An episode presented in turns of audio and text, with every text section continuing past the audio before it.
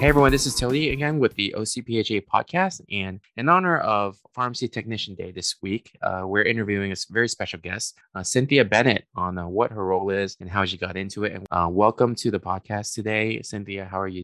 I'm doing fabulous. Typical hospital pharmacy, just running around, just getting things done. Awesome. So yeah, I, I guess to, just for the listeners to learn a little bit more about yourself, can you just give us like a little summary about like you know your career path and uh, just a little bit more about yourself? Sure. Um, so I've been licensed as a pharmacy technician since 1999 and my career started off in hospital pharmacy. I've never turned back from hospital pharmacy. I've kind of uh, went in different routes, but I've always stayed true to hospital. I have about 17 years in home infusion as well, and seven years in oncology, seven years in sterile compounding. I did academia uh, as a pharmacy technician instructor for about six years. And then I went to the College of Pharmacy as the inaugural director of experiential education at MBKU. And then um, I did teach during my time there, and I actually still teach at um, the College of Pharmacy. I teach the sterile compounding component. I am back in hospital pharmacy today. That's that's really awesome. That's a lot of different things that you're doing as a pharmacy technician. Um, I, I, guess I wanted to to also ask you, uh, like, what got you into pharmacy, or why did you kind of decide that as the path that you wanted to? So actually, that's really funny because I am Filipino, and most Filipinos are nurses, and so when you're, it's probably hardwired in our DNA to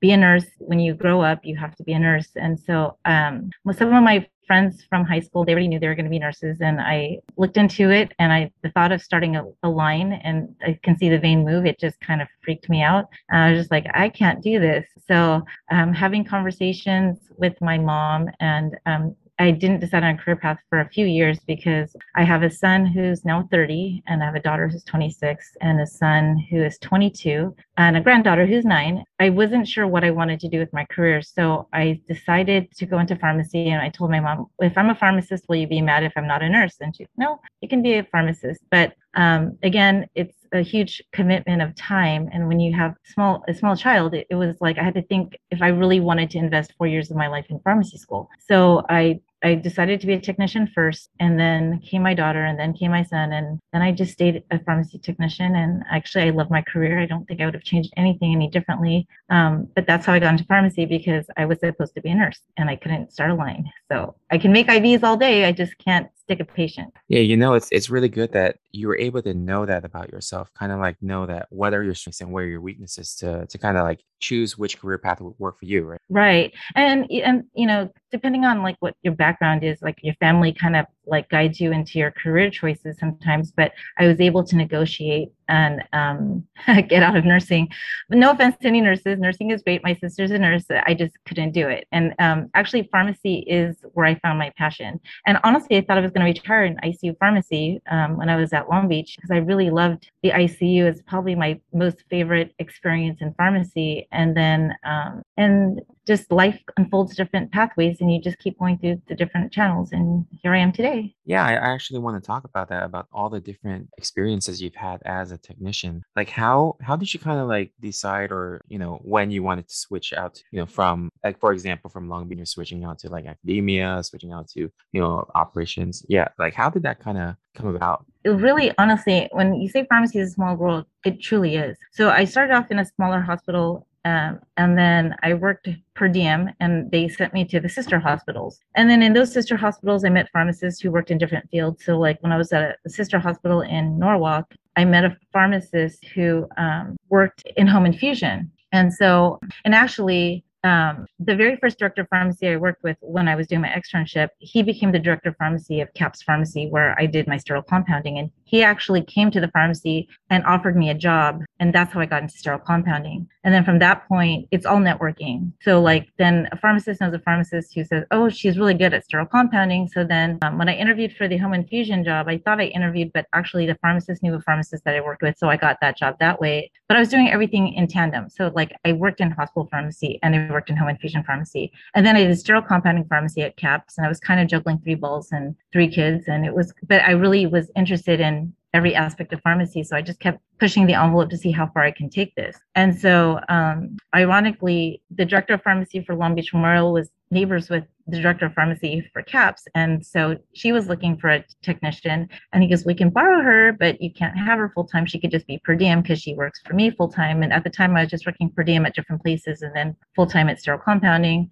And things just kind of segued that way. It was kind of more of a like, my reputation is what it is in pharmacy. And people just was like, Well, do you want to work here? And I'm just like, Okay. So I just kind of, then I, that's how I got into oncology and a pharmacist I worked with in home infusion, per diem at an oncology place. And then they needed someone who makes chemo. So I learned how to make chemo and trans- I went over there. And so then it just kind of, you know, snowballed into working per diem at a lot of places and then staying true to like uh, memorial care. I was there for um, 18 years.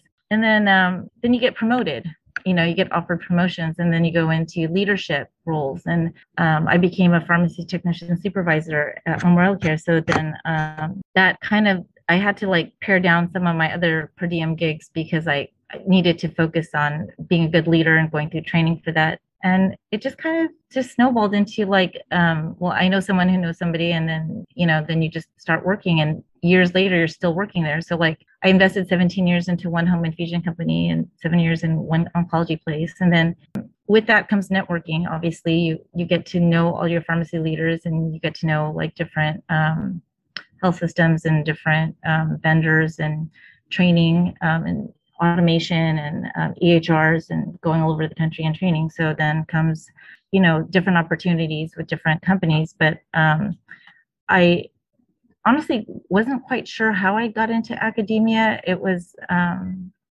I guess, my background in all different facets of pharmacy. Um, and being able then i attended all the conferences as a pharmacy leader so it was the networking aspect that i had that got me my first role in um, as the inaugural director of experiential education at MBKU back in 2017. So yeah, so you have a lot of different experiences, and uh, like you said, it's a lot of like networking and just like you know making yourself be available and um, everyone aware of you. I, I actually wanted to ask a different part of it was that through your experiences, you you've had a lot of experiences and you know done different things as a pharmacy technician, and uh, you know, sometimes people may think a pharmacy technician only fills med, only prepares meds, right?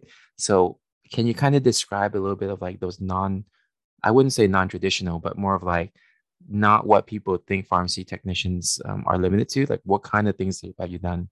Sure. So yeah, so the first the first part of my career was I was doing a lot of staffing. So you know, establishing myself in pharmacy, and you know, I was a compounding IV compounding technician. I was like a you know, I filled cassettes. I did everything I was supposed to do as a staff technician.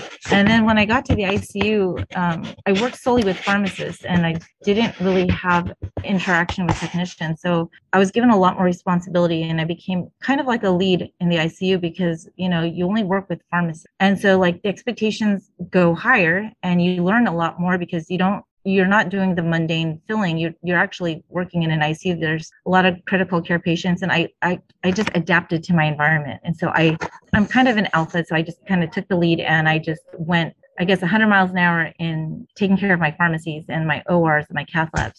When I was offered a leadership role, it was, um, you know, my experiences and how well I ran things, it, I became a pharmacy technician supervisor. So when you become a supervisor, a lot of people don't think that, um, just assume that you're just a lead, but I had the same administrative rights as my director of pharmacy with, of course, with certain limitations due to scope of practice. But, you know, I had, to, I, I was hiring people, I was firing people, doing disciplinary action, I was doing a lot of audits and regulatory compliance. So that's my first time I actually like expanded my role from a technician from staffing to a leader and so there's not a lot of opportunities out there, but there are opportunities. So if you have the potential to, I guess, stand out and not just clock in and clock out and do your job, there's opportunities out there for technicians who can do these advanced roles. And then from there, I became the um, inaugural director of experiential education. And um, with that, with that title came a lot of responsibilities. And again, a lot of it was just you just have to I guess just um, be very uh, innovative, and you have to have a lot of. Um, I guess you just have to rip off the band-aid and just jump in and start doing things without doubting yourself. And so it take a lot of like homework and a lot of studying. Um, you know, and I am certified through PTCB as a um, certified technician. I did take my sterile compounding boards as well, and also my hazardous drugs. That's how I'm able to teach um, because of I know the regulatory compliance. And so if, if you have the opportunity to also be a lifelong learner and like attend conferences, webinars, uh, expand your knowledge and not just leave it to what is the day-to-day operations at your facility, you can be a leader, you know, it, without even a title. Cause like I was doing this when I, before I was given a title, I just took the initiative to do things on my own. Awesome. Thanks for sharing that. Um, and, and I guess like your role today is a little bit different than the past. And can you kind of describe that a little bit? Sure. So, like, and it's funny how I got into this role too, but um, my current title is kind of, it's, I'm not sure how I feel about my current title. I, I kind of laugh about it because I went from a director to an executive assistant, but my boss always tells me, and I, and I can quote him on this, he goes, a title is just a title. It's what you do in your role that that counts, which is true. So my current title and my current role is I'm the executive assistant to the vice president of pharmacy operations at PIH Health. And my boss, he's the vice president of pharmacy operations. So it's both inpatient and outpatient pharmacies for the various hospitals in our enterprise. So, I mean, I don't really do much for my actual boss. I do things for pharmacy operations. So, like, I kind of take the latter part of my title and I kind of run with it. So, I mean, I do things in tandem with what we need to do because current state right now we're in the middle of our um, COVID vaccine booster clinics, which is pretty much a four-man operations for as many people as we're serving. It, it's kind of crazy that you think about it. It's actually five people that we we're doing this for the entire enterprise for all the employees for all three hospitals. And, um, usually that's not within like anything I ever thought I'd be doing. Um, but it's just, you know, during a pandemic, you kind of just roll with the punches and do things as they come. And then I do a lot of things that need to be done, regulatory things, um, training staff, um, getting uh, uh, different parts of the pharmacy up to par um, because I have a lot of background in automation, a lot of background in sterile compounding, hazardous drugs. I do know the, the regulatory and the compliance aspect of a lot of things, so I can identify where we need to strengthen our uh, pharmacies, and I do a lot with that as well. So I don't staff at all here. Uh, that's not my role, um, but I do a lot with pharmacy operations and for both the inpatient and the outpatient pharmacy. Awesome. So actually, that that brings me brings a, a question I had for you. Uh, for you, you did mention about the uh, the automation side, and I think uh, in the past you've mentioned that you've also taught that, right? So I guess like what uh, what do you think it is that makes you such a great uh, you know great lecturer about automation? Uh, you know, a lot of schools have it as a pharmacist teaching, but I, I personally think pharmacy technician is a great person to to teach that information. So I, I wonder like what what you think. Well, okay, so I I'm coming at from it from both sides. So as a user and as someone who implements it. As a pharmacy leader, you know, my director of pharmacy made me very hands-on. So I had to go to like, you know, Pennsylvania for training for like when we had Aesynt and now it's Omnicell. And I worked closely with all the go lives with all the, the different automations like KitCheck with RFID tagging and different different aspects of different automations I had to learn about the automation, how it interfaces with our EHR, what how this affects nursing, how this affects pharmacy, look at the workflows. So there's a lot of things I had to do on the backside as a pharmacy leader. And then as a technician, go into the trenches with my staff to see does this work? How does this, I mean, how does this correlate to, is this really patient safety? Are we just doing workarounds? Are we doing rework? So, I mean, it, the, like even just like the, how it's connected to the EHR, like how it interfaces, there's a lot of things that a lot of people don't understand about automation. They, uh, there's like a lot of false uh, myths out there about if a, if a hospital pharmacy is fully automated, then we don't have staff. I'm like, that's quite untrue because staff is the one that has to replenish the automation. They have to uh, update the automation, they have to fill it, they have to restock it. So, I mean, there's just so much more work that um, a lot of people don't fully understand. And I think that because I was giving a lot of opportunity, a lot of opportunities to um, implement and work with these automation companies and with how it interfaces with the workflow of my team um, and how it impacts patient care from the nursing side, from the physician order entry side, from the pharmacist verification side to the technician um, as the user side, you know, I I think I can teach this fairly decently. I think because I can give uh, a lot different perspective from just one point of view as just the user or just as someone who verifies orders. That's a very very great perspective, and I think that that's missed a lot sometimes in uh, you know in pharmacy schools because there's a lot of focus on the clinical aspect, and there's not um, you know, there there are some focuses on operations, but I think you know because pharmacy schools are teaching mostly about clinical and you know passing the boards and things like that, that the the real life stuff sometimes gets missed. Yeah, and it's really great to hear that you know you're able to provide that perspective when you're you know you're teaching the students.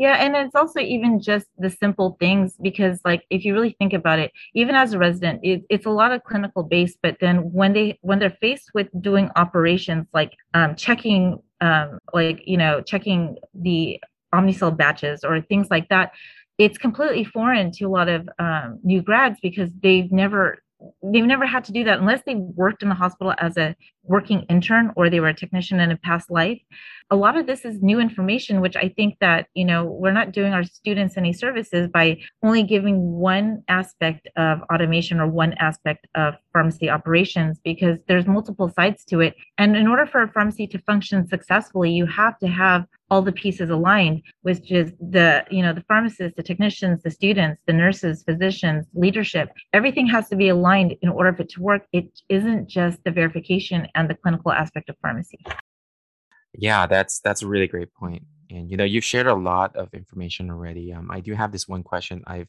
listed, you know, or I, I had this question I wanted to ask you beforehand, but you kind of answered it, but I'll ask anyway. You know, it's going to be a pharmacy technician day. So I, I want to ask you, what do you want the audience to know about pharmacy technicians? I just want like our pharmacy audience to I guess learn to appreciate their technicians in a different respect. I I, I do see a lot of like pharmacy students um, at rotations, and sometimes there's like a myth on the division between pharmacists and technicians. And a great pharmacist doesn't see the division. A great pharmacist respects the whole profession, not the individual professionals. So I think my only takeaway for like people to celebrate Pharmacy Week because it is the week of pharmacy. Tomorrow is the day for the technicians, but just understand that we are just one profession. It's not a delineation between pharmacists and technicians. I understand that pharmacists, they had to go to school for four years and they have a PharmD after their name, but honestly, a pharmacy doesn't run without a technician in it. Like you can do all the clinical aspects, but without the operational side of it, the clinical doesn't do anything if there's no medication to infuse into your patient. So, I mean, just respect the profession as a whole and maybe not see the delineation so much as between technicians and pharmacists, but just one pharmacy family. Awesome. That's that's a really great um, great statement. And I uh, I also want to ask you another thing because you have such a you know varied experience having gone through different roles, and I, I guess like just in general, do you have any career advice for the audience? Well, yeah. So I always because I, I teach pharmacy school and I teach um, technicians. I still substitute very sporadically and only if they're desperate. But I always tell my students in both respects like don't limit yourself to what you think you can do because you never know what you can accomplish until you try now technicians of course we are you know we have a different um, scope of practice because our license only allows us to do so much but it doesn't stop you from learning more just because you can't um, we can't verify orders obviously and we can't check ivs but it doesn't mean you can't be the best in your profession in your career path to do um, to make the pharmacy more productive. And you know don't just stop at what your task says that you have to do. You could always take it to another level and that's what makes a great leader is what you can do with your role not just doing your role, but doing what you optimize what you can do with your role. And if you're not sure, you know, have conversations with your director of pharmacy, have conversations with your pharmacy managers, with pharmacists. I mean, pharmacists, you know, I've I've learned so much from all the pharmacists I've worked with in the past, um, and I can honestly say that the contributions they've given to me over the years has made me who I am today because I never would have pushed myself so so far and so so much if I didn't have the support from my team.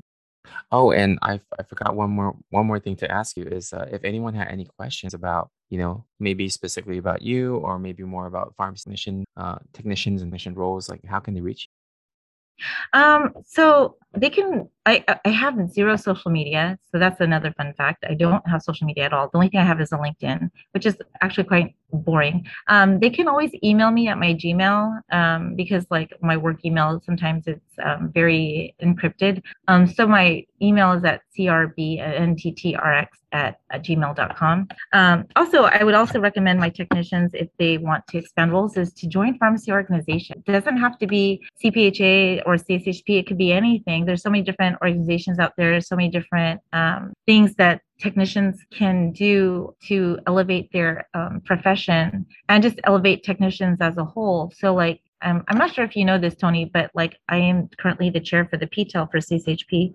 Um, and I also um, am the chair for the Orange County chapter and liaison for South Bay Long Beach. I also sit on the C, the CE committee for CSHP as well as the seminar planning committee for CSHP and also for the ASHP um, Pharmacy Technician Forum for the um, advancement and advocacy for technicians. So I do this on a national level as well. I think that you know getting involved with all the pharmacy organizations um, definitely does help promote um, technicians um, and it gets you involved and you get to um, uh, meet different technicians in different parts of the country different parts of the state who you can collaborate with to uh, expand your role or even just to talk to and how you would want to even get started on that. Awesome awesome. Yes thanks for sharing that and also thanks for sharing your info. I'll be putting into the show notes for anyone who you know who who wants to reach out but you know just thank you again so much for being on the podcast today no problem.